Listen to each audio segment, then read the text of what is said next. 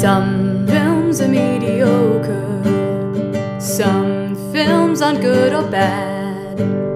Some films won't win an Oscar, Globe, BAFTA, or a SAG. You like those flicks? Come get your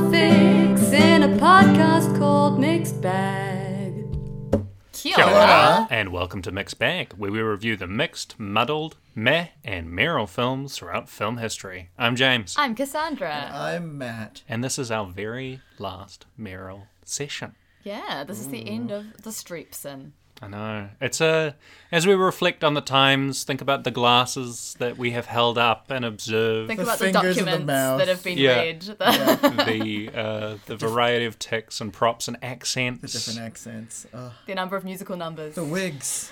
The singing. all of it. Yeah. Um, and, The- you know, we look the back with general Meryl. fondness. Yeah. Um, the Yeah. good and the bad. I think we should do like a final rankings. Of, I think- like, I think- the I I can't even remember all of the films we've No, watched, let neither. alone where I was. We'll- with we'll performances, weather but it we'll see. We'll get to that at the we'll, end. we'll do it. Yeah. Um, But firstly, beforehand, yeah, yeah, how's how's everybody been everyone? going? Um, yeah, it's um, it's spring and Animal Crossing, which means that the uh, the grass is green now instead of snowy, and that's really how you show the seasons changing. and in Wellington, it is raining. So there you go. Yeah, we're getting that classic sideways rain that just really pierces you. I hope everyone is taking care of themselves. It's hay fever season, so it is. you know. Mm. I have never been affected by hay fever. Oh, lucky All right, you. lucky for some. Yeah. yeah, it's just always like a thing that people say every now and again. I'm like, oh yeah, that's a thing, and I Weird see people flex, like, but all right. It I is a flex. I don't know I'm how just weird it is. jealous. Um, but yeah, it's been good. We've been like uh, going out and seeing some films and whatnot. So without further ado, should we get to Let's get into it. Pop Corner? Yeah. Pop, pop, pop, pop corner. Um, I feel like we should just start off first, like a very major thing that's happened in pop cul- culture in a, a sad way, unfortunately. Oh yes. Uh, oh, Yeah, is um the, yeah that since we did the last podcast, uh, Chadwick Boseman has died, um, Yeah. which was Yeah. very tragic and unexpected. Um, and yeah, I think has been. Um, it's been very uh, heartwarming though to see Hmm. uh, lots of people outpouring love and uh, respect and how much they um, were really moved by his work as a as a performer. Yeah, I think something like this is like kind of unprecedented because usually we know if someone's sick. Yeah, it's rare that you get somebody that dies so young without it being like an absolutely out of the blue Hmm. situation. And in fact, it was something that was, yeah, a debilitating illness for a really long time that he was managing to hide through this, the fact that he had, yeah, I guess a very strong team around him that were able to Hmm. keep that secret because normally the press would be. Oh yeah, All and, over and even even like he wouldn't have been in those movies because Yeah. they weren't wouldn't be insured Yeah. if they knew about his condition, especially something as big and physically taxing as the Black Panther movies. Yeah. Hmm. yeah. You see it a lot, like Mark Ruffalo hiding his like he- like a brain tumor and Yeah, it's Emilia a really Clarke with sad thing that people, the actors, feel they have to do that, and and I think do have to do that because of the hmm. healthcare system in the states, particularly, but also just because of yeah, big um, companies and corporate insurance, and the fact that people will think, oh, maybe they're not a sure bet to cast in Yeah. something. It's a um, yeah, it's funny because like um, now people are looking back at his career and like it seems like he consciously chose these roles which are great representations of just amazing black men and yeah, you know built this kind of mini legacy. Even up to this year his role in um the five bloods which is really hard to like reckon now because like he played this young soldier who died Mm. in um the vietnam war.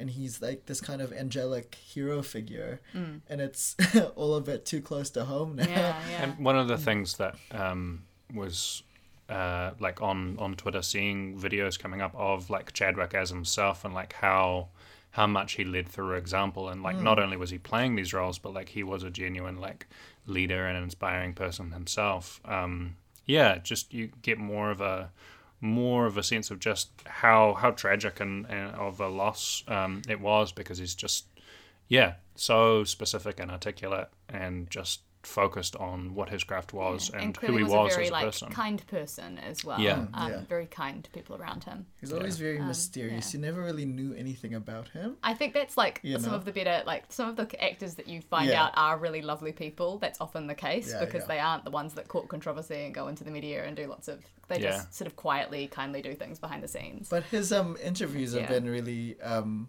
illuminating because he did like, you know, um, pepper in some of the details here and there. Like there was one interview where he was like, "Yeah, I'm going through some things right now, but you know, one day I live to tell the tale," which is um, quite sad now. Obviously, that um, did not happen, but uh, yeah, um, it's great that you know we're celebrating his career and like you know this man has played Thurgood Marshall, he's played Jackie Robinson, he's played Black Panther, and and this year, you know, he's gonna be you know he's got a couple of great performances. Um, one, um, The Five Bloods, which will be on Netflix, which is on Netflix, and another film coming up, Ma Rainey's Black Bottom, which thankfully is also on Netflix for everyone to see and is available. And um, we have one more performance from him to look forward to. So that's Yeah, That's really and I'd just like to shout out like one film of his that I haven't uh, seen as like kind of um, acclaimed as much or like or seen as much as um,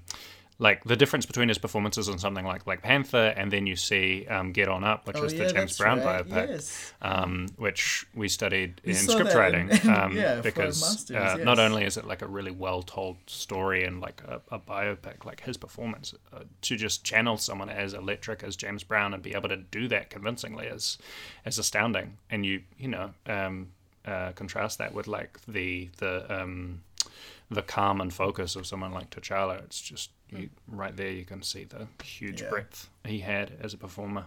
I'm just yeah amazed at how much of a important filmography he kind of curated in the time he had, and I think the only one that I could compare it to is maybe John Cazale, who um, died, who was engaged to Meryl Streep. Yeah, well, Yeah. linking it back to us. Yeah, I know, but Yeah. um, he had the Godfather films. He was in Dog Day Afternoon, The Deer Hunter, and then after that he Mm, died from cancer as well, I think. And um, Yeah. yeah.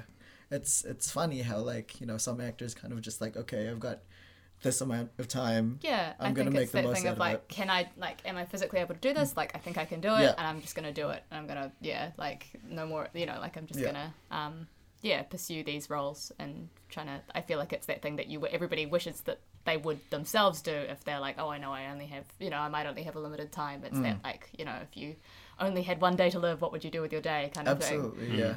Um, But what a great man, and um, yeah, thank you for all your contributions to the film world and you know to the world in general because now um, a whole swath of um, kids of color and people who didn't see themselves as heroes have someone to forever look up to. So Yeah. thank you for that. yeah. Totally. Um, so yeah, unless like somber I know, yeah. pop I'm tearing up. popcorn Oh my stuff. god. Sorry guys, I was like, we'll do No, one I mean that's true. I almost forgot Um, about just it. because so otherwise thank you. we'll Yeah. switch it. Um, but yeah, what other what other things have people Well, been one seeing and watching? other major thing that we shared together was the watching of a film.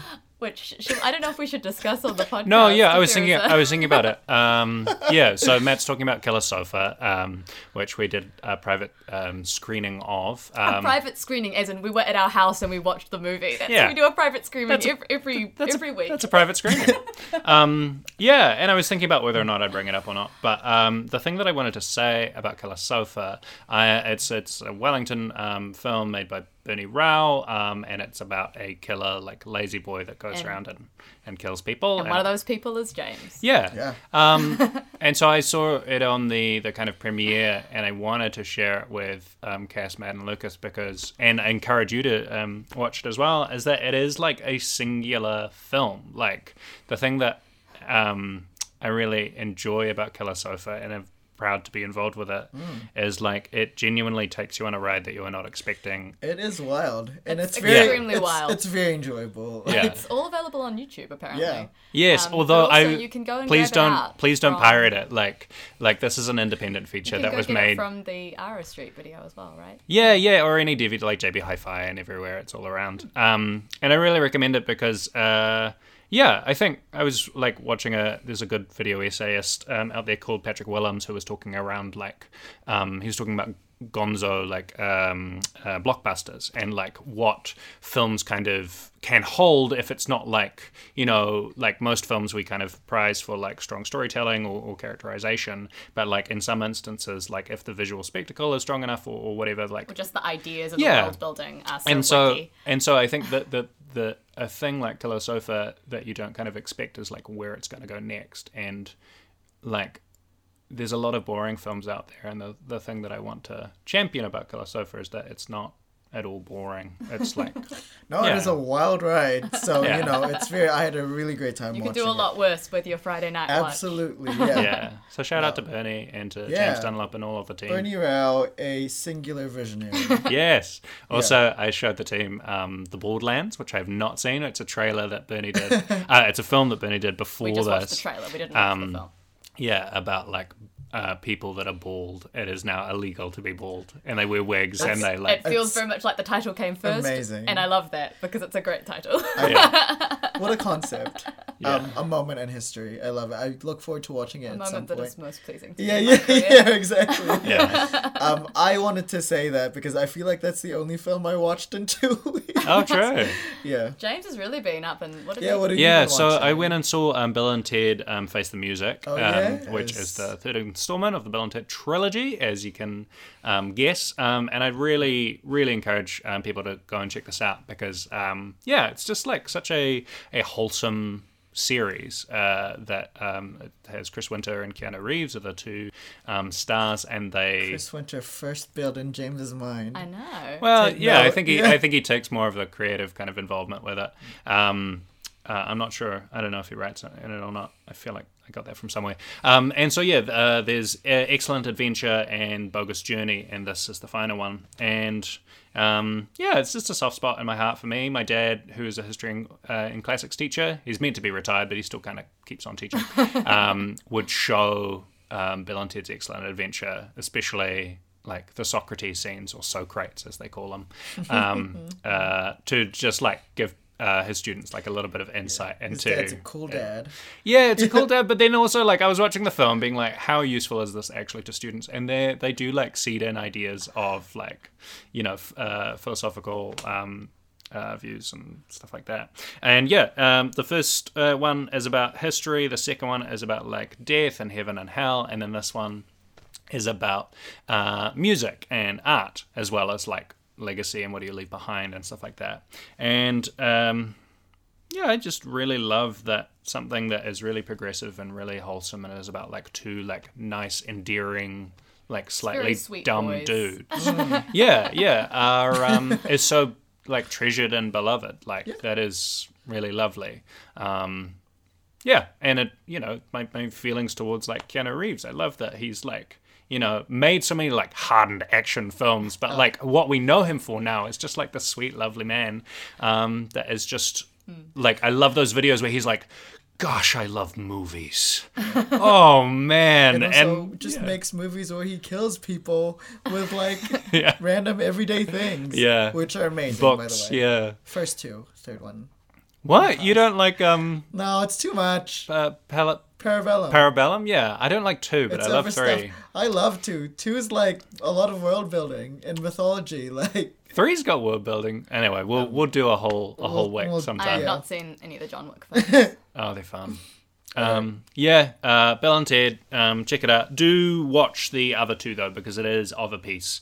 Um, but yeah, got me tearing up on a on a uh, on a Saturday night, so that's good. right. What else have you seen? I mean, that's, That's it. it, I've, that's I've, I've it. been watching oh, we watched uh, Glow Up season two, I think. Was Oh, yeah. We between did. last recording. Alright, and that's right. recording. Ding saw dong, that. or Ding should I say ping pong? Uh, Yeah. Yes, we well basically James and I had watched Glow Up season one, and then we just bullied Matt until That's he right, watched Glow yeah. Up Yeah. with us. I, I definitely two. well, I had a journey with the phrase "ding dong," which, if you watch Glow Up, is you know they you sprinkle it. Val you know, Garland is very insistent Yeah. um, as one of the main judges of this makeup reality show And- uh, and making Ding Dong happen. Well, Uh, it feels like you know she wrestled away all of my defenses, and by the end, I unironically love. this is the Ding thing. Yeah. By the end of it, you're like, Just I'm on board habit. with Ding Dong Yeah. now. You just go with it. Yeah. Um, but it's it's very good. They're very talented. Um, though sometimes the taste. Oh, it's half of half of watching it is just like seeing the wacky concepts and seeing what they make out of it. Yeah. I love it when the vision goes awry because it's like, oh, what went wrong here? Mm. And the and the MUAs are really young, so like Yeah. they're still like Sometimes they've got really articulating good like themselves. technical skills, but they'll do things like I'm I'm gonna write a word on my face to show that it, I've got Words on faces, MUAs, do not do never them. write a word on the Yeah. face. It always It's looks visual. bad. looks It's a visual tacky. medium. also, here's a question for the group: Do we think we've glowed up since? Since I don't know. I mean, how long have we known each other now? Yeah. Oh yes, definitely. I yeah, Yeah, not I think same. so. Well, I watched that video of us doing that infamous miscellaneous gift to the gap Oh, video, yeah. Oh. and I was like, oh, we all look better now. Well, it's, it's- I mean, you don't want to look back at the past. I mean, I feel like it, this happens to everybody at a certain point. We all look back at the past and be like, my best days are Right? behind No, me. exactly. But yeah. I feel like you know we're Not not, old. no, we're not. We're not. We've got that but fine like, wine kind of thing. Sometimes, yeah, when you look back at photos and stuff, you can s- see like the baby flesh and stuff like That's that. That's true. And you're And like, feel Doesn't matter. like Some of you have never seen us because you only listen to us Yeah, on this we're podcast, and we're Yeah. gorgeous. Let me just We tell you, all yeah. of us. Do you know knockout. if you want so a really interesting experience, and I weirdly hadn't done it, it, is like looking up who the po- podcast hosts like look like because I hadn't looked up. Um, just people uh, from NPR. yeah, like- Reply All or 99% Invisible, like Roman Mars, like who with, are they? With like dulcet tones. yeah. Mm. And you know, like when you look at them online, it's just like you know the illusion is broken. Exactly. But is it broken for the better or for the worse? because like f- you've you've somehow like roulette. you've you've built up like some kind of like Yeah. what that face will sound Yeah, like to that voice. It's like you're attracted to the voice, or you're like squicked out by the voice, and then Yeah. you see the person, and you're like, "Huh, yeah. interesting." I don't Well, know if I sometimes it's feel just about like this. you know, it's just a face that you wouldn't connect with. Hey, that well, voice. It's exactly, quite- that's you're the like, thing, ah, yeah. that's definitely not who I thought that voice belonged to, or the other, Yeah. you know, or like somebody. It's the same thing as when you see somebody and then you hear them speak, and you're like, oh, that's the voice that comes out of that person. Is that? Yeah, but then you get people like Ira Glass where they look exactly like yeah, Oh, that's, exactly. that's there's no way other Um, way Hourglass could look or speak. yeah, yeah. I also watched Glow Up season of season two. Um, the Glow Up season of New Zealand that's currently airing, and it Mm. was you guys watched an episode, and It is. Yeah. Uh, it, it's it's the New Zealand version. it is Uh, the New the Zealand version. Zealand version. Yeah, but I love that we've got that, you know, going on, especially with New Zealand. It's like, I don't know if, if uh, in kind of the mainstream kind of eye, like having a focus on makeup and, you know, having it so like prominently like focused on like, I don't yeah. know, I feel like New Zealand has a lot of people doing makeup. And I think that's not- one of the not any things, I just like- I like that there's things. like two male judges, and I, I just like that you Yeah. know like New Zealand is rife with like toxic masculinity, so like I am keen that that is more out there for us, and you know I for, suppose for viewers. I mean, like, um, yeah, I don't know. I guess like one makeup is one of those things where it's like it really doesn't matter where you are. It's kind of like you have the same tools all over the world, and you kind of just Yeah. have to use your creativity to Yeah. Well, it's of very interesting as well watching both like what the, the both the British seasons of Glow Up, like how much they're influenced by like Instagram and Yeah. things that, that people Yeah. are seeing online. And so that's one of the, the things about Instagram is that there is kind of a shared visual language there is yeah. The Instagram browse is around like a yeah, thing, like right? they're, they're, like fashion trends and things like that spread so much faster in this age because we just visually can see things that are Yeah. very distant from it. And, like, us. we don't have to yeah. wait for the magazines to get shipped here from Yeah, and so like the New Zealand show like does have it's not exactly the same kind of budget, but yeah, by and large, it's like Mm. the very much the same show and, and kind of product that they can reproduce. So Yeah. yeah, more of that, please. Season two of that. Although it's still coming out, right? Yeah, it's, Yeah, it's it's- still Yeah. currently Still airing. You can watch it on TV and Yeah. get it on demand. You can watch Glow Up on Netflix. Yeah. Um, and you know, get some ding dong in your life. Hmm. yeah. One thing that we completed, I don't know if we chatted about it last time, we were watching season one when we last talked about it, but season two of The Umbrella Academy is great. Um, Oh, yeah, please really make sure that you check it out. It is um, set in the 60s. I think Um, it's definitely like a flawed show in a lot Mm. of ways, but like it, the character building is really fun. The ideas, and again, it's that thing we were just talking about about like having the ambition to do like big, strange, big swings, Yeah. um, big choices, and yeah, I think it's really fun generally throughout the whole thing. The music is less on the nose in season two than it was in season good. one. I would say. That's good. Oh, talking yeah. of, of music cues, actually, that does remind me of another film that I saw, is The Old Guard, um, which I finally uh, checked out. Um, I would, I would definitely what. No, I just remembered. So, like, when James told me about the old guard, he said the old gays trying to make a joke, A pun. a pun on because- the name. That's because on and it does not work. That does not work at all. No, because um because they're the oldest gays around. You know, there's there's there's two Yes, but that's not couples. a pun. You can't just No, swap a word not. with another word. It's not so much a pun. It's more just like they both start with G, and Yeah. uh, and that was one of the main focuses of the story. And I very much enjoyed the old gays, um, No. and their their relationship. Was very sweet. What did you Um, think of the film, James? Yeah, I thought because I tried to like get into it um, uh, one time around where like I got ten minutes in and the the dialogue was very like kind of cardboardy and like a bit artificial. Um, but I'm glad that I gave it more time of day because um, yeah, it's um, god damn it, I'm blanking on the director. Um, Gina Prince. Gina Prince Bythewood is uh, like she does a really great job of um, showing like the the stakes and like the toll of like like every human life that the old guard like take. Um, she ensures that there's like a moment of like uh, grief or like mourning for the hum- human life that has been taken. And it's a really great example of how a director could like elevate like a lot of material. But the one thing that kind of pings um, from that film, the music cues in the film are like really wild. Like when you have singers like singing in a track. As in, it's not instrumental. Yeah. Right. Like right. Gotcha. it like it feels very present, it's very bold, and I don't know if it especially kind of works. Just slightly What on song the nose. Like, think is it? told- Oh, throughout. If you watch Alright, that again, gotcha. it's just like it's just like I'm gonna keep on fighting. I'm, you know, like, and they're like, Right. it The The feels like kind of narrating So what's yeah, happening. so the yeah, it feels the like that they've like the picked it. and- Like some of the characters like uh, like decide to like fight back, and then all of a sudden like you've got this track that is explicitly thematically about it, Right, and it just feels like they've just sourced it from the internet or something like that, um, in a way that is like yeah, what you would do for like a YouTube essay. So like everything about that film is very strong, except for those song cues where it's just like pull way back on those song choices because it sounds like they either wanted more famous songs and they couldn't get them, or Mm. they just didn't have instrumental tracks. Right. Okay, I get you. Um, So Yeah. that's my one slight against the old guys. Uh, in in the cardboard dialogue in the first ten minutes. Let's Mm. let, let's not forget. Yeah, I mean, yeah, true. I mean, it's all throughout, but thankfully the performances elevate it. Um, I watched a thing that Cass did not like. Um, I watched the stupid singing show called Sing On Germany and Spain. No. And no, you know, no. because I don't watch for the singing, I watch for the tomfoolery. I watch for the competition. So to I watch explain- for the hot people. Explain the mechanics of this game Okay. show. It's like you remember when you're playing SingStar and there's the little like it's exactly the SingStar engine and it assigns points based on number of notes hit, but it has all of it's like the exact same SingStar engine. It's all the flaws of that, you know, it's slightly delayed. Yeah. So the beginning of the note is always off even though they have got it in time because there's a delay between the machine and the voice. Well, that's the thing I love just- about oh. it because it's just like it's not really about talent. It's just like you game the system.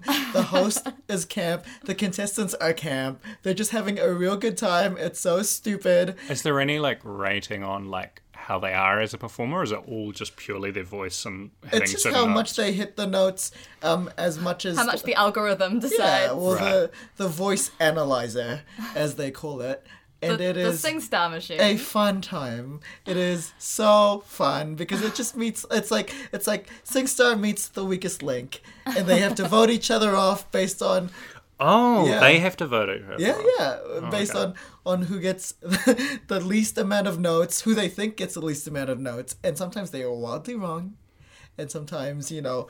I just love the personalities that go through and like, you know, getting to know the intricacies of German and Spanish like people and, you know, young people and the sensibilities. intricacies of the people. Absolutely. I am a person for for for the world. You're a A person for the world. Of the world? Is I am- what you're going for there? Or? Wow, it sounds like you're having as much difficulty describing this as I did the old guard. Look, it is Gay, sorry.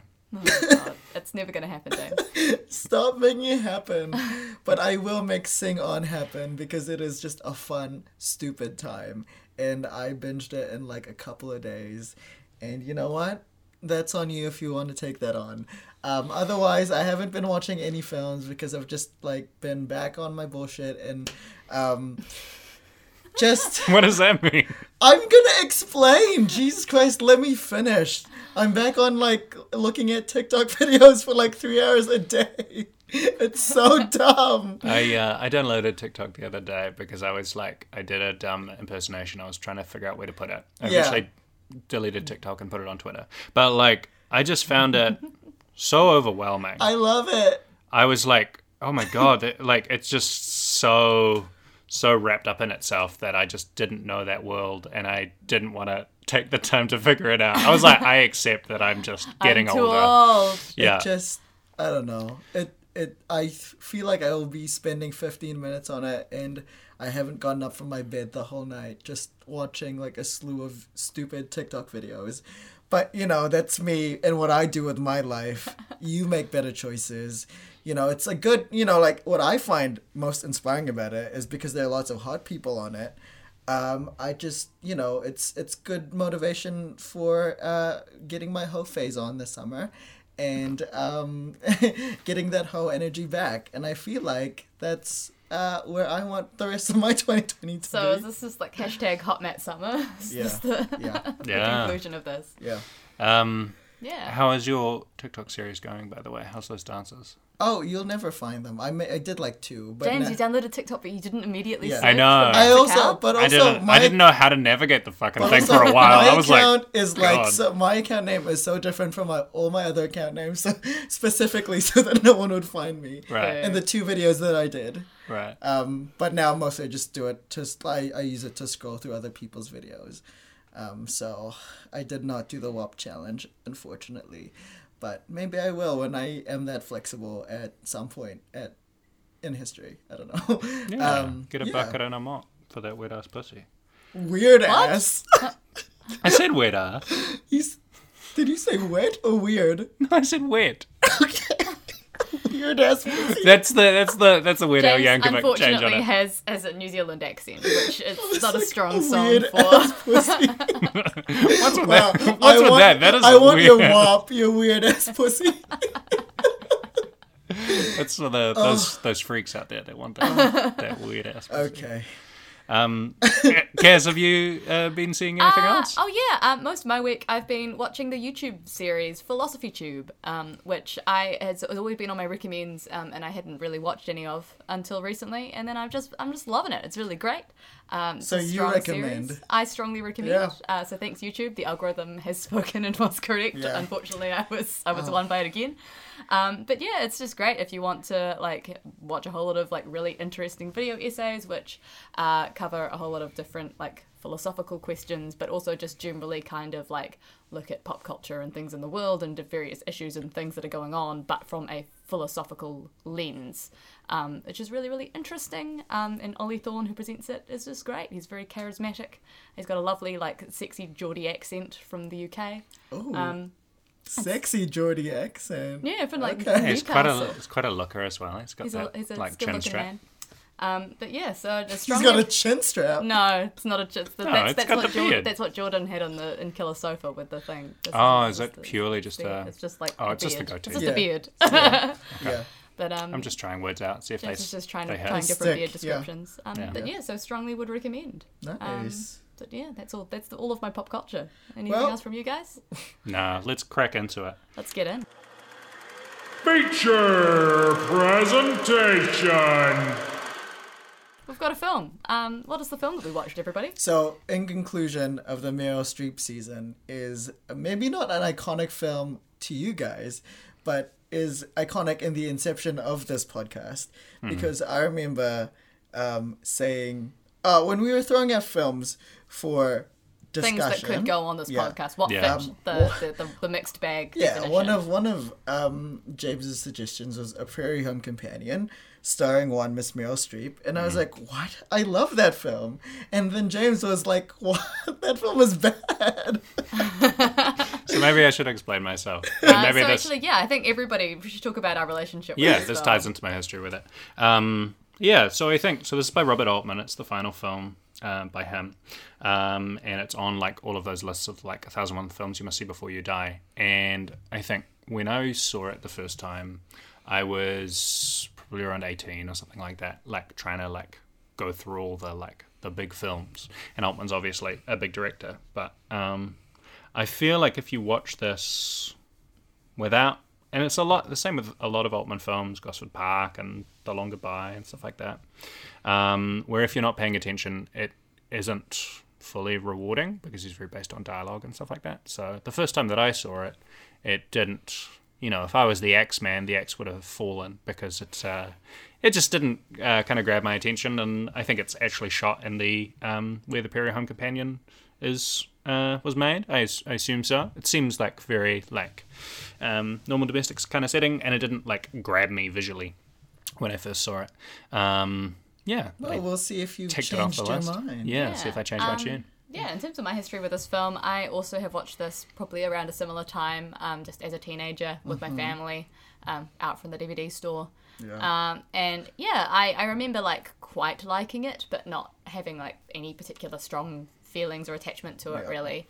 Um, and yeah, my knowledge of like I feel like it's important to note like what your knowledge of the Prairie Home Companion radio show is Hmm. as well. And like I didn't really have any previous history or knowledge of that either. Hmm. Um, so you know, was obviously not the target audience. Mm-hmm. Um, And yeah, I think so that's a lot of Altman films as well. Like, it, you're rewarded by having a, a larger knowledge of the text as well, Yeah, like Gosford um, Park too. So yes, this was very interesting. I think to return to, Hmm. um, and we'll talk about that in a bit. Um, but yeah, I definitely felt like I got a lot more out of it on this watch than I did when I was a teenager. Spoilers. Yeah. Oh. Well, I loved it. I, um, if you don't know, I stand Lindsay Lohan circa 2000, maybe 1998 from The Parent Trap. I saw, definitely saw Herbie Fully Loaded. In the I also saw that in the cinema. Um, Confessions of a Teenage Drama Queen. I have not seen that one. Um, I do mean Girls, that has like, obviously, that, yeah. Does Confessions of a Teenage Drama Queen have the one that has like a big? It's just like a music. Yeah. It's like a musical adaptation, but it's like modern My Fair Lady. Yes, yes, Oh. exactly that. Yeah, future mixed bag, possibly. Um, what what else did I watch? I so the this is was made in two thousand six. Infamously, in two thousand seven, I was predicting Lindsay Lohan to win Best Actress for the film Georgia Rule, which no one has no one has thought of or heard about not your, since not then. your finest hour. No, I was a baby. It was a bold prediction. Yeah, I was a baby Oscar watcher back then. so I was like, oh, it's it's her time. And you know what? If it was now, maybe it was. I mean, like Emma Stone pretty much picked up her career and and Yeah, waltzed away with with a superstar kind of um, you know, grasp on the world. So um, so I watched this knowing it was a Robert Altman film, and you know you've got people like Meryl Streep and Lily Tomlin in it, and Lindsay Lohan. Oh God, what's happened to her? Um, uh, and yeah, I loved it. Mostly like I watched. I didn't know what it was about, but like I came out of it being like this is a masterpiece, and we'll see if I think the same now after what maybe like ten years difference. Yeah. Um, and Probably more. yeah, probably. Um, and now I'm gonna introduce the film to you that we've been talking around. This is a Prairie Home Companion in a minute. So James, We've got the timer Have you got my at the ready. ready? Yeah, but you Let's got to do some out. Prairie Home Companion stalling while I set it up. That classic. Okay. oh, Well, Yeah, right. it's just nice practice. So whenever you're looking at someone who's getting their timer ready, then you should buy fish. nailed it. She's serving fish. serving some UK realness. All right, three, two, one, go. So, A Prairie Home Companion is based on the radio show Prairie Home Companion, which is a long running radio show uh, hosted and created by Garrison Keillor, who's also in the film. Like most Robert Altman films, it is an ensemble film following a lot of different people, and it's around the last day of the fictional radio show A Prairie Home Companion that's in the movie. Um, so who, who do we follow? We follow Meryl Streep and Lily Tomlin. They're sisters in um, uh, an act similar to like the Andrews sisters, but country. Um, Lindsay Lohan is their Halfway. daughter. Um, we also have Lefty and Dustin, Dusty. Um, they're they're um, cowboys. You have uh, Kevin Kline who plays Guy Noir, who is a private detective kind of thing, who's like the security guy Ten seconds. of the whole thing and you just follow their lives and you come to this wonderful conclusion at the end of knowing these people and their relationship to each other and their relationship to the show as it ends That was pretty good. Yeah, That yeah. was- that was good Good job, Matt. yeah, I don't think you could try and cover all the arcs or there anything were a like couple that. more arcs in there, but we got Yeah. a few of them in. Yeah. Um, yeah. I'm just gonna look So- into what year it came out. So the Prairie Home Companion, the actual radio show, Yeah. is that still around or has that Um, actually I finished? think it it finished. Maybe finished like a couple of years ago. but like quite a bit after Yeah, this yeah, yeah. show. I this think it might. no, have, no, it was, it was it was the same. Oh wait, oh no, 2016, I think maybe. Oh, so the real show ended 2016. Yeah, I believe Okay, so. yeah. Right, So okay. yeah. I assume maybe this was like a push to keep the Prairie Right. Home Companion. Right. I'm assuming here, but you know, it probably helped. You know. Yeah, Yeah, yeah. that's a big boost. Um. Yeah. So why don't we start as customary now? Yeah. With what with our MVP to get it out of the Our way. MVP. We Yeah, haven't was- discussed this, so who is our individual Well, MVP? I was thinking about this. Yeah, so for I have me, not been thinking about this. For me, um, it's less to do with physical attractiveness on this kind of round. Um, All right. Yes. uh, but for me, it really reminded me And of how. s- Just yeah. before, um, we got a note recently that MVP slash hot butter is not clear. So Oh. MVP is most visually pleasing slash hot butter, which is the slang name for it. Oh yeah, no, We that's a good reminder actually because. Yeah. visually pleasing. Actually, yeah, I can justify this Yeah, because not they your might not be. player, they but might not be visually pleasing. aesthetically pleasing for me, Yeah. but They get hot- you the- going. yeah, what got me going was the physical comedy and and timing of Kevin Kline because I forgot because he's kind of like in other films, say like Ricki and the Flash, or he's kind of like uppity and annoying, but in this he is just firing on all cylinders. I flew back right back to a fish called Wanda and how fucking funny he Mm, he's was so there good in that. and yummy. Um, he was yummy in that film. Serving fish. Yeah, and he's um and he still looks good now, you know, in 2006. Um and uh and he just kills it. He, he's a so Guy Noir is like a detective um that like supposed detective somehow. And yeah, and he's like straight out of like a, a film noir kind of book, except he's kind of um, pretty bad at his job. He's always like hmm. falling over and getting clumsy. He's not as smooth as he thinks he is. Yeah, even yeah. though- rates in the style Yeah. of a classic noir detective. Yeah, and I was just I was just bowled over because I was like, ah, this is a perfect pairing of like actor with director, and he is just so funny and just so skilled. It's just so hmm. nice to watch someone sit back and just be like, they got it, they got the scene, they know what to do in every scene. Like, yeah, it's lovely. Uh, my hot butter is two people. Um, the Johnson sisters, uh, Yolanda and Rhonda. Meryl Streep, again, very beautiful, like one of the roles that showcases her beauty. And she's just like got this really vulnerable quality about her in this role. And she's really expressive. And, you know, she plays this woman who probably historically has been really beautiful in a way that's you know you can see all her foibles and shortcomings and uh it just you see the beauty of this person who's not perfect. And then um to her right is uh her sister Rhonda who might not be as beautiful as her but has just got like such a commanding presence played by Lily Tomlin. And just the way she command commands the room and and you know bosses everybody around it's it's pretty hot. So you know those those are my mvps hot butters of the prairie home companion the johnson sisters I think these are all good choices. I do not, I did not have any MVPs. I have to say, coming out of this fi- uh, like film, or go, you know, going into or coming out of this film. um, yeah. So I don't know. I think both of those are good reasonings.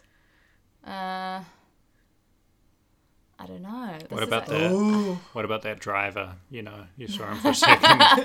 the Mystical driver, who got who got killed. Um, I think the lady that played the angel would be very good looking if she had different hair and makeup. Yeah. yes But yes. it was with not flattering on her, and No. I felt uh, I felt like yeah, the costume people had done her wrong. yeah well, especially since she was She's supposed to be the most beautiful woman so ever, and. I Yeah. was like, oh, and I'm Um, like, I feel like actually I can see how you could be cast in this role, but they just they parted her hair in such a way that there was a very clear like Yeah. hairline, and it wasn't Yeah. very flattering on yeah. her. She needed so a she's she's warm butter She's warm butter. Yeah, I think. yeah, I think. right. I, unfortunately, I am warm butter only. On okay this one. Yeah. Um, that's fair but, you enough know. so that woman was played by virginia madsen yes. who Who, is- what else has she been in? I know that name. She, I think she's most famous for Sideways at this point. Oh, I didn't- she's, haven't Oh, uh, yeah, right. she gives like a beautiful monologue about wine, and it's, uh, yeah, it's beautiful. She's Oscar nominated for that role.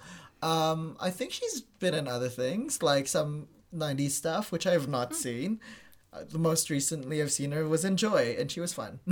she was a joy. oh, talk about a mixed bag. Yeah. I'd be keen to see. I love Joy. Is it? Yeah. Oh, cool. Oh, I love Uh, it. yeah. Um, I'd like to talk about yeah that scene that you were talking around with Meryl and Lily because just like fuck that dynamic between the two was just so good of just like someone that's more commanding and then someone who's just like it's still speaking but like a little bit underneath it and their dynamic with Lindsay Lohan, um, which is Meryl's daughter. She plays Meryl's daughter. Um, yeah, it's just the the conversation and the patter in this film is like Yeah. The di- really I think, skillfully yeah, if we're going into bottles of the film. Yeah, yeah. Um, yeah, the dialogue is really where this I- shines. yeah. Um, it's very, very like it, it, it's a very wonderfully, skillfully written film in that it conveys so much about character without having to that often talk about like actual Events. events in stuff. people's lives. It's just the way that they talk about anecdotes, and No. I think that is such a great way of showing character because that's how people do have conversations. I think they that's- just have the anecdotes. One hundred percent. One of my favorite things about this film is just like how natural those dialogue that dialogue works, and also just how much ca- yeah, as you said, how much character and how much relationships Hmm. between these characters is um, brought to light. Just you know, not even through dialogue, but through like actions and you know unspoken dynamics between them and how they act around each other. And like when they sing songs like you know they convey meaning. And you know that's it's just lovely like um just the history that um permeates through this film um between these characters and between their relationship uh you know to to the show that they've been doing for so long Yeah, you feel like you're just a, a fly on the wall uh, during it, and even they're all aware it's the final night, but they're not having these somber conversations of like. And some, I "Oh, feel God," like there's you know. different levels of awareness of how aware they are it's the final night. True. 'Cause Some of them seem to be a bit surprised when they overhear other people Yeah. talking about it. I feel like it's like the staff, crew Yeah. people definitely know, And- and, then some of the talent maybe Yeah. hadn't been told. And Yeah. obviously, some people react differently to news like Yeah. that. To some people, it's just like, oh, it's another job. It's business as usual. or Things- they're saying like, "Oh no, no, no, it won't be." They Yeah, always exactly, say that, yeah. but it's, we've come through before. but you know, as we come to realize that it, it is there is a sense of finality Hmm. to the night and to the show.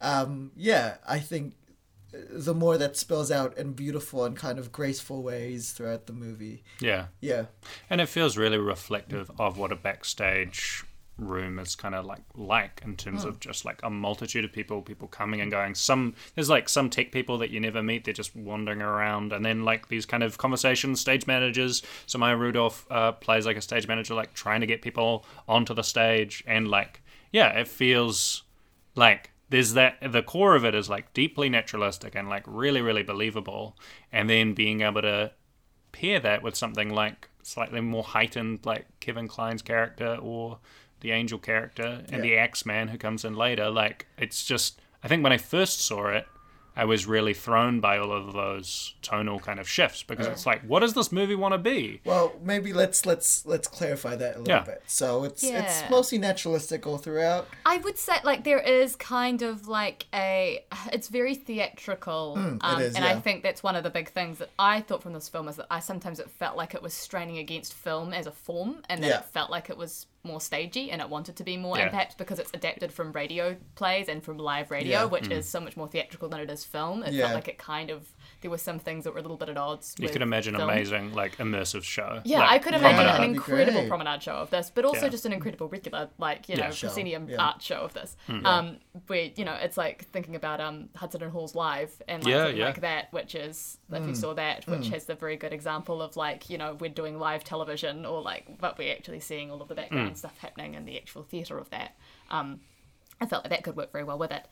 Um, but like i- it's theatrical in that it doesn't really expect you to take everything at face value the Yeah. way that you generally do with film. So we start out with this like noir narrator. We've got this old diner, and we're like, oh, I guess we're in like the 40s Yeah. or like the 30s. And then like once Kevin Kline goes to his job at the theater, and we realize everybody is milling outside it is all in like present day clothing, mm. contemporary clothing. We're like, oh, Yeah. okay, so this is just how this is. Yeah.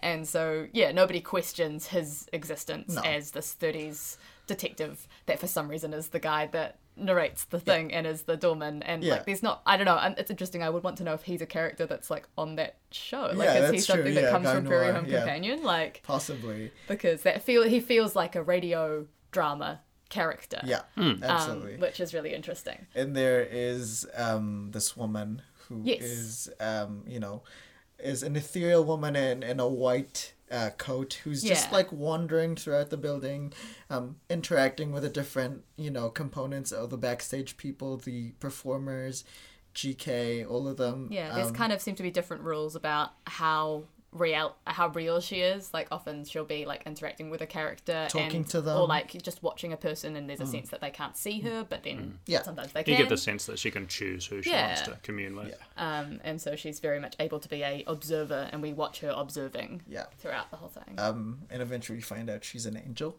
Mm-hmm. and um i don't know i like i like the kind of spiritual quality that she brought to the ensemble and um yeah there was a sense of because i even though she was an angel you kind of um i guess didn't know where she was gonna go at the end i don't know what did- i didn't wasn't sure about what her purpose was i thought definitely like something to do with the end of the show but i was like what's what's gonna happen i don't i wasn't quite sure Yeah, Hmm. and I Um, think that ambiguity is really effective throughout that film. Of like, you don't need to be like, oh, well, this person, you know, runs the is the host, and this person is that. You just figure it out by yeah, instincts. you can sort of see it and work out how things work. Yeah, oh. except for I guess big moments where Kevin Kline is like, this woman is pregnant. And that's Maya Rudolph on the A ballot. strange moment. Yeah. There are some strange we moments will in the talk film. about we'll in talk Bananas, about later. I think.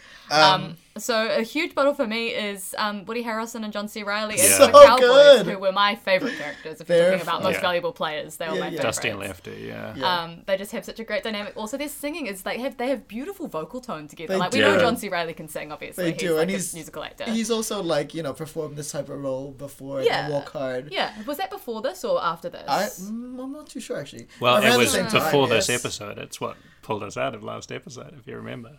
Walk Hard. Yeah. Oh, it's the Will Ferrell films. yes.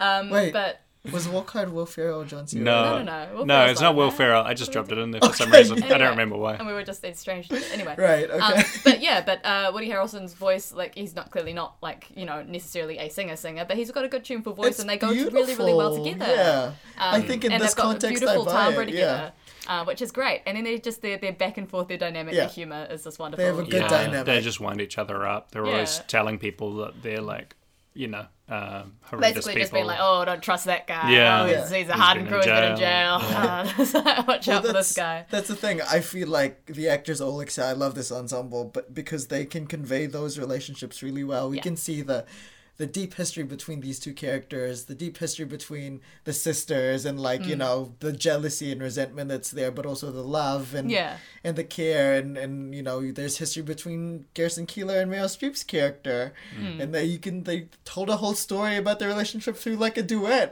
Yeah. which isn't even necessarily but I guess it was about love and leaving you and stuff, but like Meryl's that was some And I of feel Meryl's like- best acting. I feel like there's ambiguity about whether like Garrison Keillor's character is supposed to be Lindsay Lohan's Lohan's dad. father? Yeah, exactly, yeah. Because Yeah. he's like, oh, I knew your father, like yeah, and then it's like, yes, Yeah. and like you never knew him, but I did. yeah. and you get a lot of that conveyed in just looks or like yeah like you're saying a duet and just like yeah how the actors are, are relating to each other it just speaks volumes um, i also really like tommy lee jones in this kind of Oh. role because um, yeah throughout most of the film like there's not like you get a sense that it's going to close but like the focus is on like the love and the community of the people so when he comes in and he is judging the show around whether he will or will not axe the thing. Um, yeah, there's like a really like palpable threat that Yeah. um, yeah, the stakes are really high. this um this movie is well cast throughout. That is the most perfect casting. Yeah. Yeah. Because there's a shot of him just stone faced looking at Meryl Streep's character, and like that can convey two things. Either like he's you know mulling over the closing of this, uh, you know maybe having second thoughts, or doubling down Yeah, and thinking with that this is yeah. ter- Yeah. absolutely terrible and like just he doesn't even have to do anything he just has to look Yeah. and you can convey all of that and we get a great through his face Yeah, and we get a great scene between him and Kevin Kline where like Kevin is trying to like suss him out and trying to like connect with him in some way. We learn that he's in a band, and then he like like they were terrible, and it was good that they were broken up. And like just the way Tommy Lee Jones is like being a dick. He's like flicking a statue of F. Scott Fitzgerald, um, and being like, "Who's this guy? What kind of novels he write, huh?" Um, like without it being overdone, it's just like Yeah, it's a Yeah. very low key Yeah. performance of a character But that you could do in a very more boring, a much more boring way. And Exactly. he did it with Yeah. panache and just like the best way you could play this type of character. yeah, just And it just shows his talent, really. Like, yeah, just his You eye over everything. You It's- forget sometimes, like these Yeah. characters, th these actors you see all the time. You just Yeah. forget how good they are when you give them like a material or like a director or something that they they can kill it. You know? Yeah, Yeah. just how he views everything is just like an old relic, a dinosaur, mm. and you're Yeah. like, Jesus, how do they persuade this guy? I'm trying to think other stuff and I, I think I think that I I think that I really enjoyed that I really felt that I would not have appreciated um, the first time I watched it and I, I've appreciated so much more now is just the general radio ness of it because like yeah since that point like yeah through listening to podcasts and just generally getting into radio drama as a thing I have so much more appreciation for radio drama as a form and this is such a love letter to that form like Yeah, absolutely. a wonderful very very silly scene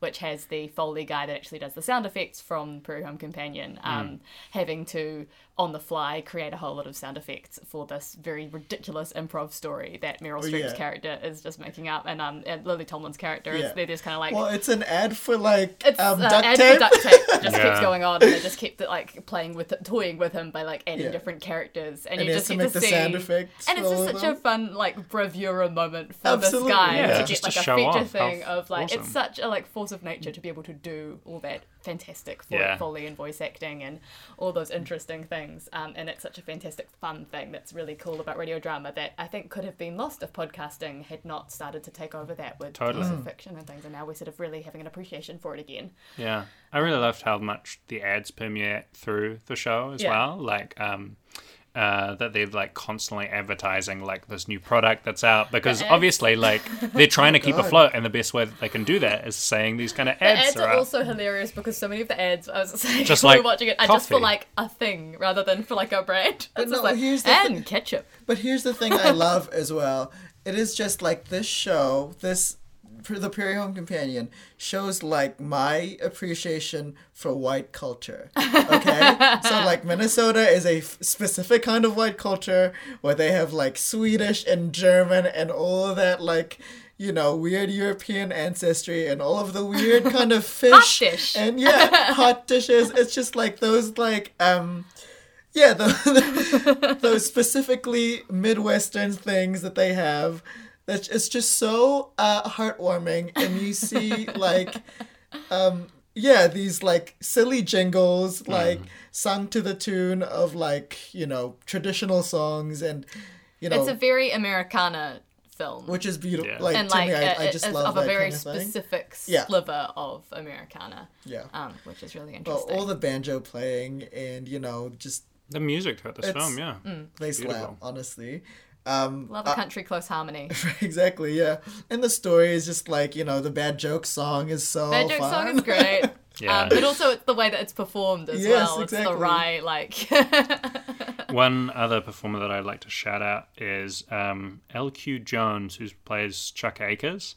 Um, Oh, yeah. He's like uh, an old an old singer that um, yeah is having a little bit of a I don't know if it's an affair, but a little romance. yeah. having a romance with Evelyn the tea lady Yeah. that gives out the sandwiches, Who- which is also a lovely also performance. amazing. Very good. She's like the, her first introduction. She's like serving ham sandwiches, um, and she's in Like tears. fighting back tears Yeah. because she's so Yeah. sad about the show closing. But he just gives like such a beautiful performance. Yeah, He's- and his last performance, he Yeah. knew it was going to be his last performance. um, and he gets really choked up. Um, uh, yeah, and his As final sings it. song. well, that's yeah, that's the thing. I I was going to highlight that as well. It's just like these smaller actors, like they, you know, we don't even know them really, but they just give. There's so much love in their performances, Yeah. and even the background people. Like I kept looking at this lady who is like she's not an actor in the film. She's, She's just one like of the band one from of the, the yeah from the show. Mm. and she's just like smiling all throughout. and just, there's just some love in the work that she's doing, and we have um, another singer who comes in later on. Um, I think her name was Geraldine. She had the beautiful coat, the Oh, black yeah, the lady.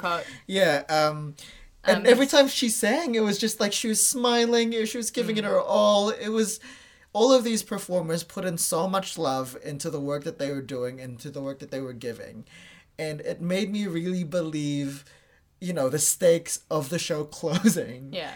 and all of all of those elements just yeah just kind of emphasized how lovely and how poignant the shared history of everything is and that's kind of the main theme of the movie is mm. just like the passing of time and getting over it and just the beauty of of all of that cumulative history that you hmm. carry in your heart and in in your relationships with other people hmm. Hmm. Yeah, and it's not trying to be showy with that. Like it's just gently putting that focus on it. Yeah. And so, yeah, if you weren't paying attention, you might miss that, and it, it's not going to shove it down your throat. Um, and of course, we were talking about this earlier. This is, I think, made even more poignant because this is Robert Altman's final film. Hmm. And, you know, talk about, I don't know if he was sick or not, or if he knew that he was going to die, but like coming back to our earlier conversation, hmm. talking about the work that you do. Like, yeah, at the hmm. point where you're Yeah. well, thinking about legacy. and to me it just makes yeah. it all the more special Yeah. because it's such you know like a beautiful like the perfect kind of send off Mm. for for a great director like that and um he's not coasting here as well like there's some beautiful no. shots like um and shot compositions and he's like incomparable when directing just that like overlapping dialogue Mm. and and just making it feel natural and yeah and just I- getting wonderful performances out of people. That doesn't yeah. happen by itself. Yeah, and Um, all that love had to come from somewhere Hmm. um, that the performers are radiating, and and Yeah. I assume that yeah, a lot of that came from his uh, leadership and direction, and and Hmm. yeah, Yeah. Um, do we have any last bottles before we want to move on to No, let's talk about bananas? bananas. So, I this might be a controversial thing. I don't think the angel thing quite worked for me, all right, and I'm not sure whether it was. I think it was just some of the dialogue that she had felt a little bit too. I feel like almost it was too explicit. Mm. I think it, it kind of. Um, I would have liked it if she had been left a little bit more bit ambiguous. more and I thought at the start that I was Yeah. like, because I remembered that character that, sort yeah, of yeah, and I had sort of had the sense of like, oh, maybe we're going to get the sense of like, oh, she's sort of like an angel of death that's come Yeah. to that. But then she's literally like, I am an angel and I'm here. And firstly, I'm like, firstly, with Christian mythology, dead people aren't angels. That's not what, you know, that's not what angels are. Yeah. Um, but then secondly, like, yeah, it just felt like it was kind of telling us well we didn't need to but we didn't need to know that explicitly and it felt like that took something away from that character and that thread the fact that it wasn't left a bit more ambiguous um, and i think yeah i think there's something i would have liked about keeping her a little bit more ambiguous Yeah, so much of the film is really confident that when Yeah. it does resort to to moments like that, yeah. yeah. And then there's there's a moment with Meryl as well that feels similar where she is it's during the like uh, the sound effects kind of moment, and then she mentions like a mailman, and she's like emotionally upset um, towards GT, and she like explicitly GK. GK. GK.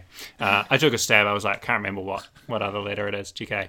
Um, and she like says, "Oh well, you know, if only he, you hadn't been in love with that other woman, and she's still upset, and she's still right here being upset." And I was like, "We don't, Don't need, need No, we don't. Need that. that. You've, already, you've already conveyed the Yeah. story earlier. We've yeah, got it with her eyes." Yeah. So it was Yeah. just moments like that where you're just like, I guess it's like to hold the hand of an audience, but I really wish that they could have. i have think just just pulled yeah back having the that. confidence to be like we don't need hand holding on those Yeah. things um, Um, I yeah, I think one for me is just like I think the ending could have been it could have come earlier.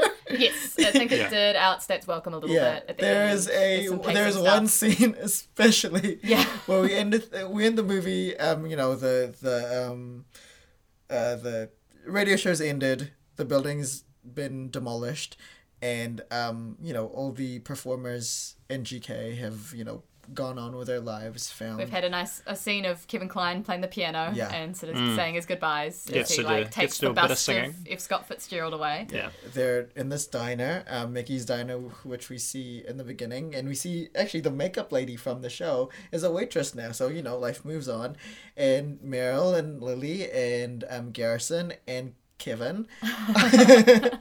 they're they're sitting in the booth and they're just discussing their lives. They're discussing a reunion tour. They're like, oh, maybe we'll go and we'll just every show will be our final show. Yeah. We'll keep doing this tour, and, And I'm you're like, like, I, I, don't know if we need the scene. Why, why do we have a scene that was like, we had this nice ending Yeah. with the, the things getting taken, the dismantling, and all of that stuff.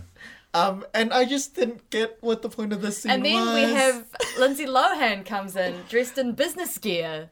It is literally I stand Lindsay Lohan, but she looked like a kid playing dress up Oh, with her mother's It like was such a, blazer. like we had to age her to make her look like she's older now Yeah. because a few years have passed, and it just didn't work. and why does she have to look so bad? Like, yeah, There's also um, in that same scene, it like it pans or what once Lindsay leaves, it like pans over to the window, and you're wondering where they're going, and they're all laughing about like a joke that someone has said. Oh, that um that Chuck uh, wasn't able to um, catch his funeral; he just missed it by a couple of days, and um, they are laughing like for a long amount of time. They're like ha ha ha ha ha ha ha, ha. because like joking and like jokes and like it's tied in with the angel character of like the significance of like providing a bit of levity i think is a thematic kind of thread that they try and weave in Oh. but they have to laugh for so long as the angel is introduced sees them in the Oh window God. and walks in and they're still going oh oh oh, oh, oh, But, like- and they're good actors but it still there's drags out also It's not- there's also that like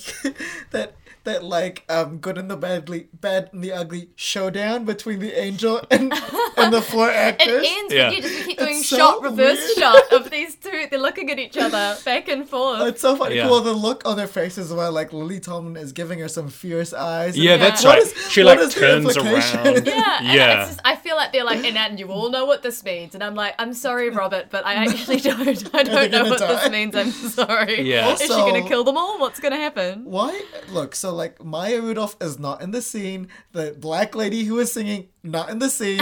What is up? Why are they My- not in the Yeah, scene? Maya Rudolph's character, like she, like as a stage manager character, like lots of fun stuff that she Yeah, gets to do, just being good. like the one sane woman trying to like Yeah. get all these kooky Yeah, people wrangle onto it. stage, wrangling, classic good- stage management also role. a good role for her because she actually got to show more than what she was known for at that time. Hmm. She was mostly known for SNL. Yeah, so it's like a a more sort of serious role. Yeah. There is this one scene though, which is very weird. So the whole thing is that she is pregnant, um, but she's not like huge. She's not like big, really, really big pregnant. She's kind And of like they- maybe of like four months, five yeah, months. and they do a fun scene early where it's Where like, "Oh my gosh, My the pregnant baby's lady's having a baby." No, Um, no, and she's, she's like, just actually, I just did that so that you would finally stop talking and come and listen to me, um, so I can get you on stage, which is yeah, Good, it's it's, a good gag. Yeah. Um, but then yeah, there's just a bit where she's just talking to Kevin Kline, and then he just like pulls up her top to reveal her belly, and Her is like, fake ass looking belly. It's right? and very it's just fake. like, ah, who did this to you? Yeah, And you're we're just- fat. You need to cut down on the carbs. No, a man did it to you. Uh huh.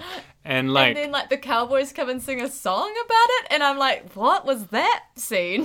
what was the point Also, of it? Also, there's this weird scene. Um, s- I was gonna say spoiler alert. We've spoiled Well, everything. spo- that's what- Yeah. You don't listen to this yeah, if you don't no, want spoilers. When when Chuck dies, um, you know they're just um waiting outside his door, and there's uh, like they deliver the news that he's dead to Kevin Kline, and there's some weird fart jokes. I was I was wondering, is that the body? That's, I that's don't what know, bodies I guess, do. yes. Like bodies do. maybe, yeah. yeah. I read that I was as Kevin Kline is trying to be serious, but he can't stop farting, and he's bad at his job. It was very unclear. I feel like don't include a fart in your film if it's not clear who Exactly. did the fart. If you're going to be so explicit that's a about rule of like, filmmaking. yeah, if you're being, if you're spelling out the angel and spelling out Meryl's relationship, spell out who the fuck is farting. Well, it was funny to me because it was being intercut with another like nice scene of someone singing as well. So I was like, why, why are we intercutting between these Yeah. two things? Um, I have to say, another banana for me in this film is Lindsay Lohan. yeah, she's not very Uh, strong in this. She's like, not and- really and strong. looking- I and- also didn't feel like her character needed to be here. Like, no, no, no. No. it felt like a kind of a, a bald-faced attempt to appeal to the younger generation Exactly. um, in a way that is Yeah. not appealing because Yeah. like yeah she's not she's kind of just like slightly emo Yeah, Yeah, she's writing poems about suicide. yeah, yeah And, that's her personality. Yeah. yeah Which, sure, and I'm like, I don't have any issues with having like a young character in it, Yeah. but like if you know, like And it she just asked- seemed like she didn't fit in the world of Yeah. I guess she asked questions around like, yeah, wanting to know the story of the place before it moves on, but it's like, but make her a, an actual character. It doesn't make it. It doesn't Yeah. make sense to me that she would feel so out of place here because Yeah. she's the daughter of Meryl Streep. And I- Exactly. She's, And, like, she's everyone would grown up her, with yeah. these people. Like these, And she I would feel be. like, well, you know, she, like- she actually is a part of like the final moment of the actual show. Yeah. So I wish that I could have been better explored so the payoff of her singing Yeah. that final song Exactly. for the final show Mm. would have been I don't know like sang more and been, been more resonant. I think Yeah. it could have been interesting if she was like she really doesn't like what her or like not interested in what her mother does. Like this is the first I first like like prairie home companion that, that, she's though. come to. Yeah, but then like go harder with it of like, oh yeah, she doesn't come backstage, she Yeah. doesn't see the shows, and then when she finally does sing, then it feels more earned as opposed to like, oh she's just a kid that you know writes her own poems. But yeah, they could have just gone stronger with Yeah. her not being interested. Yeah, in I it. think there are a lot of different directions they could have taken that they would make that work, but they I didn't think really so. make didn't a really strong invest. enough choice. They, They, kind of just Or they didn't Yeah. really invest Yeah. in the character very much Yeah. either. I thought she sung okay. Yeah. Like I think it was believable that she came out there and she was good enough. Like yeah, she was Yeah. fine. She and was like perfectly fine. I did, did enjoy that she lost her like words and then she was just making up making the thing. up lyrics to Frankie and Johnny. Yeah. Yeah. yeah. Um, what do we think of the uh, musical performances throughout? Not necessarily a bottle of banana to me, just a point of conversation. Um, I like like the fact that there are musical performances. Yeah, same. the, the, the musical performances are very well integrated in Yeah, there. I I would love say that as there is well. some like lesser ones, like uh, there's some lesser Meryl moments in this. Um, in terms of singing, in terms of singing, like there's just a couple of bits in her vocal performance where it felt like it's just a bit off. But I was like, because oh, I quite enjoyed a- her acting performance. Oh yeah, no, no, in- no. Her acting Yeah. performance is good. I'm just And- purely and- talking about the music, Yeah. like elements of it. Um, and there were, you know, there were a couple of bits where, like, you know, um, they're just sort of like background singing, and we're just we're doing this. But I, Yeah. I don't mind that because it, it feels like there should be singing That's the happening in the energy of the, the piece. And I didn't like. I think a lot of the time I find it really like. It feels a bit hokey to have people just like start singing in the dressing room and like joining in on their old songs, but it did not feel like it was unrealistic. Mm. No, it didn't. It No. felt It like didn't this at was a thing that Yeah. they would do. These Yeah. characters believably would do that. Hmm. Um, so that was kind of good. Yeah, it's not my favorite style of music, and across the course of the show, it, uh, the film rather, it just grew on me, and I was like, oh no, this is great, this is lovely. But like in the first couple of songs, I'm like, oh, this is that's a nice song, but it's not like my kind of thing. And then yeah, across the course of the thing, it wins you over. I think what I liked about it as well is that they let the songs play out. You know, like Yeah. just making the show feel like it's running in real time as well. yeah, yeah, So you'd hear the music, and you know whether that colored the scene that was it was being intercut with or not. It made it richer, you Yeah. Know, which was really nice.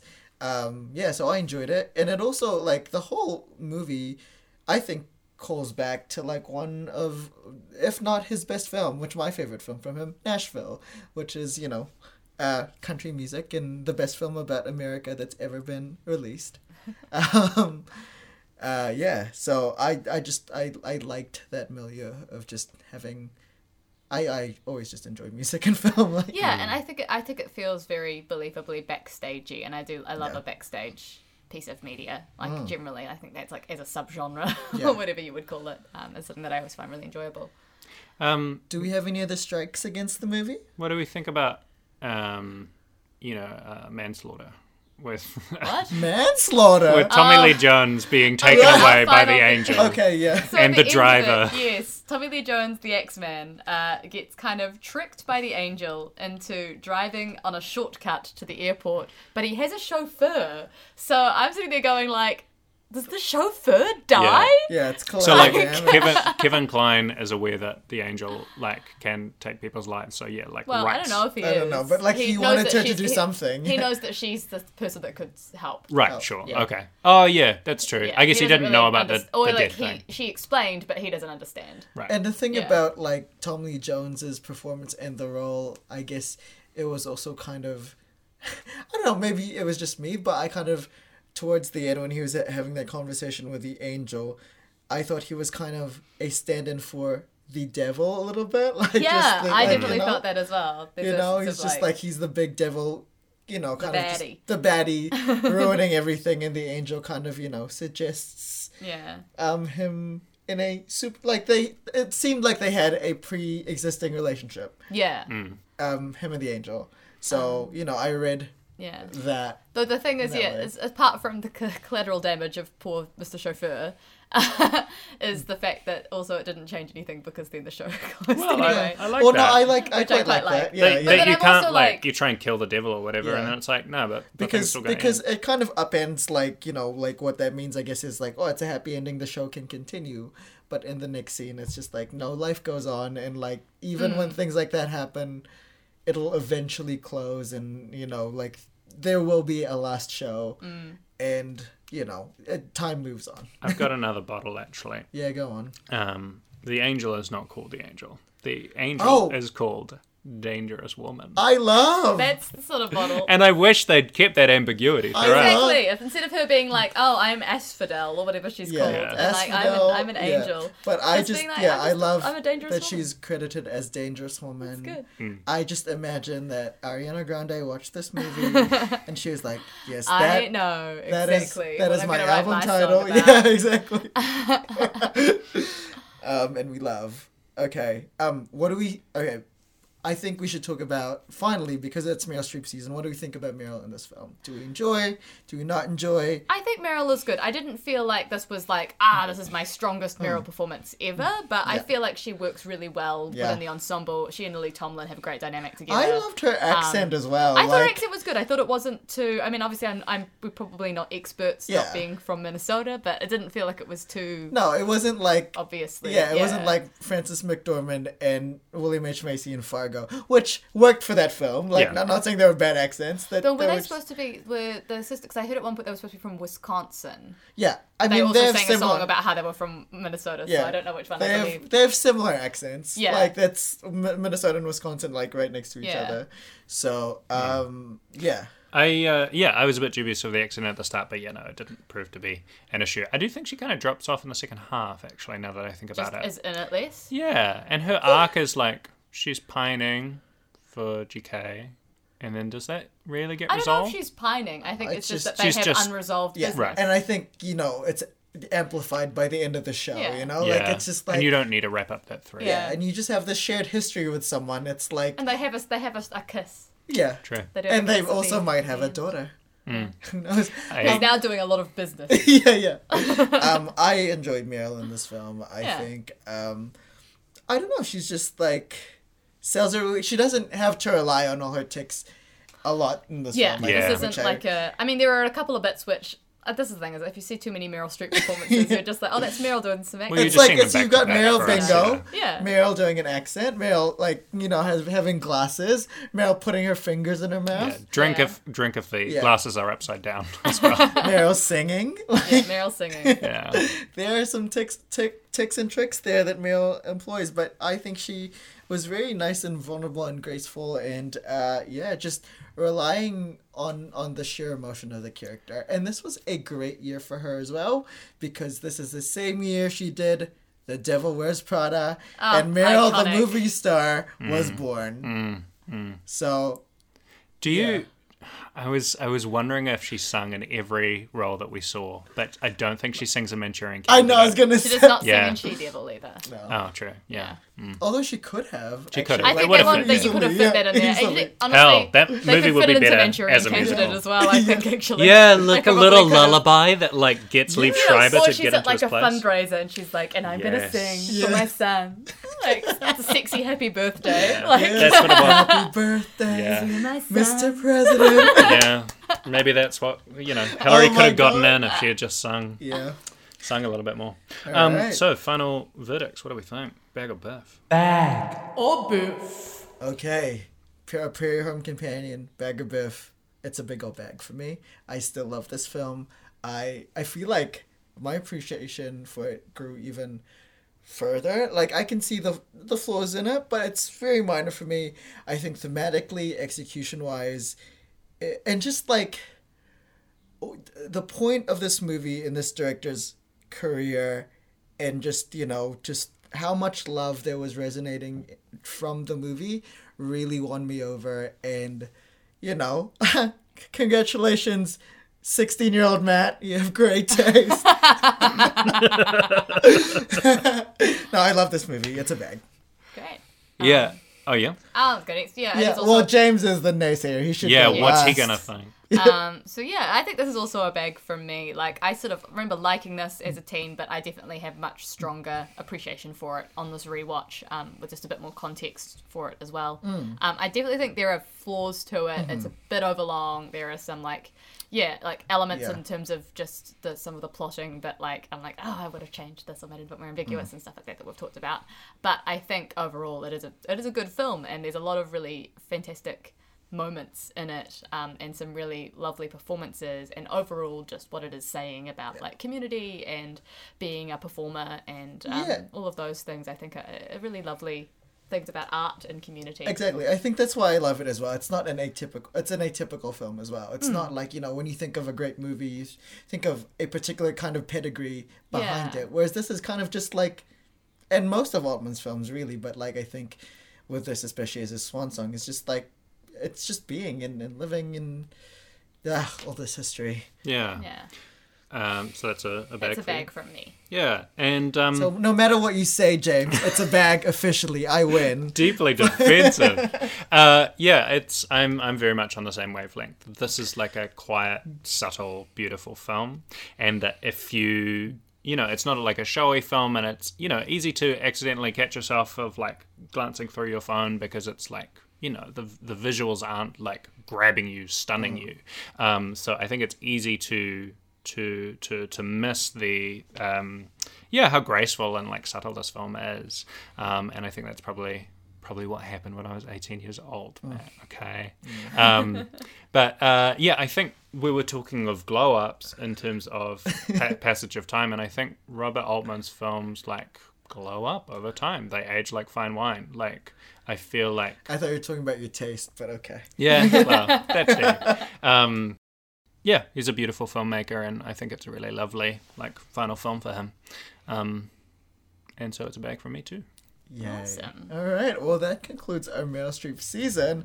But before we before we finally, finally finish say goodbye, we've got a we've got a few like Meryl performances to consider Yeah, we probably should have So, done this beforehand. Uh, here is our mixed bag um, lineup. So, uh, the the the rankings that you can make for in chronological order is Mamma Mia, Ricki and the Flash. This isn't me ranking them. I'm just saying. yeah, yeah. Um, the Manchurian Candidate, She Devil, um, Julie and Julia with Lucas Neal. That's the title of the thing, but Julie and Julia, and the Laundromat, and then finally A Prairie Home Companion. All right. So here is our ranking of the Meryl Streep performances of, the, the Meryl Streepsen. Streep Streepson.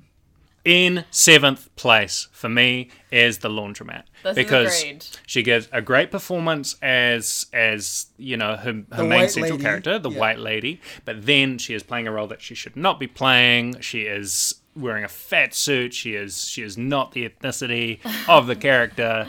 Don't play that role, Meryl. You know better than that. yeah so it averages out to not good yes. Uh, next for me would be She Devil, uh, because I think that performance is good, but she doesn't have a ton to do. The director is not supporting her in that role. Um, yeah, I, I think that she is fun. She is like maybe the best thing about that movie, but there is not nearly enough of her. Next up, what was this one? Okay, I'm Number just five. yeah, number five. I was just thinking about the film we just watched to figure out where it fits in. I would say number five for me would be um, Ooh, I guess Manchurian Candidate. Um, although I do enjoy that a lot, there's not a lot of it. And the one thing that was really popping for me is the scene with Liev Schreiber, where she gets real fucking incestual in Oedipus. I'm like, ooh, yeah, I want more of that. Wish there was more of that in there. Next up for me is gonna be um, Ricki and the Flash. A very good performance, very committed. Um, suits her voice well. Uh, it's not housed in a particularly good film. I wish that there was a better Ricki movie for her, but it's still pretty good.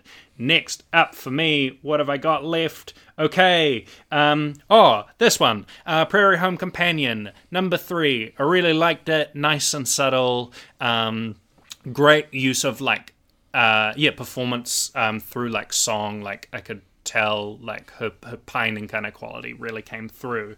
Um, and then the big final hits. My second place. I'm on 2nd right? Yeah. Mamma Mia, star performance in that iconic like jump uh denim overalls like jiving moving she's part of the pack like she anchors that film and um it's amazing that the sequel was able to survive without her but in fact it is even better um and then in first place ultimate movie star performance julie and julia julia child is just like 100% like star making like performance. I don't know where it sits in terms of her performance in Prada, but that's a different question that I don't have to answer today.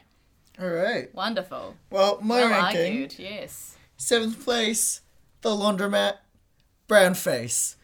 Sixth place, Manchurian Candidate, fun, solid, not as good as Angela Lansbury. Fifth place, Ricki in the Flash, good, rock star, suits her well, movie sucked. Audra McDonald was better. Fourth place, um, what's left? Prairie Home Companion, She Devil, Julie Fourth and place, Julia. Mamma Mia. Good movie star performance. Some of the song acting quite overdone, but fun overall. I liked her. She's a movie star. Third place, I enjoyed her performance. She Devil. I love Meryl in comic mode. Um, in you know what was that film? Death Becomes Her mode, and she's this to a T in this film. Not a great film. Good Meryl performance. Number two, A Prairie Home Companion all of the singing, acting that I wanted from Mamma Mia, especially The Winner Takes It All. Not as good in that, but great in A Prairie Home Companion. She was emoting the song. She was living. She was pining. But she is not number one. Julia Child, bitch. Best Meryl Streep performance. She's a movie star. She is an actress transformative. She is radiating with joie de vivre and je ne sais quoi. She is the Meryl Streep, and this is why she is venerated as the acting goddess of our time. I have been a long Meryl Streep doubter. I know that. And I still am harsh on her. But, you know, she's turned me around and made me a convert to the Church of Julia. Over to you, Cass. Like, don't remember what they are. um, so I don't have like strong feelings about most of them, other than obviously the laundromat's the worst one. Boo. um, extremely bad, uh, bad performances. And it would have uh, elevated Maria itself Luisa Estrella. way higher if she had just not played a Yeah. role. Um, I think my next one after that, honestly, might be Ricki and the Flash. Mm. Like, I just don't remember her performance that well. Fair, from She. Yeah. she played Ricki. I know, but like, yeah, And I just she wasn't flashed. that good. Audra. Oh yeah, she did. Oh, yeah. Um, so that's hold on, that's seven, six, five, probably five Manchurian Candidate. Um, like I think again Mm. that scene, there's like some scenes that are really good in there. Uh, but yeah, and the bit where she held her glasses in a weird way to look at document, Yeah. also very Yeah. strong, iconic, Iconic. moment. Um, but didn't you know? I think she's maybe like the third or fourth best thing about that movie, right? Yeah. Like not really what you see it. Yeah, and then I'd probably put um, probably put Prairie Home Companion after that, um, which again I just I thought was good, but I just didn't have like a I think because there's a, such a big ensemble, I wasn't as blown away by her as I was by other actors Mm. Yeah. around her, and I think I she- love yeah I love the humility of her taking on a smaller role though. yeah.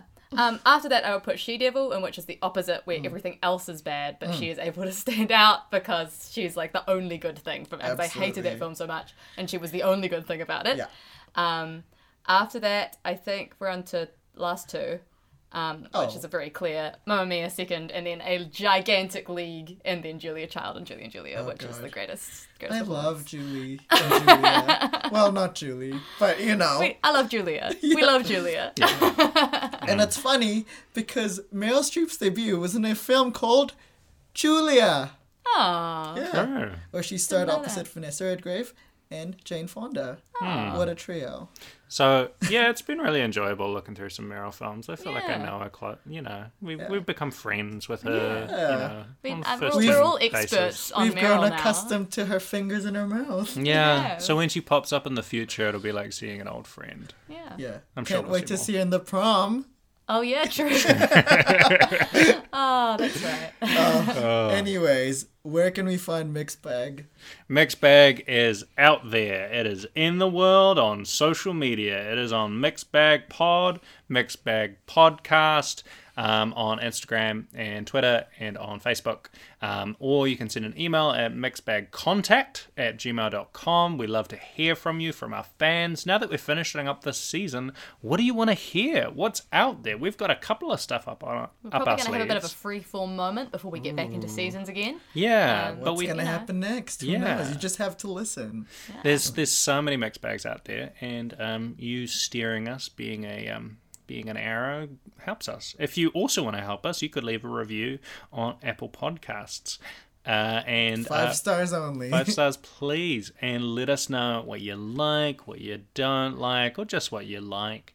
Um, and yeah, All right. All right, bye everybody. Thank you for listening. And goodbye, Meryl. Bye, Bye, Meryl. Meryl. yeah. What's the what are the what's one of those sad death songs that she sings with Lily? Mamma mia. Here we go again. Bye bye.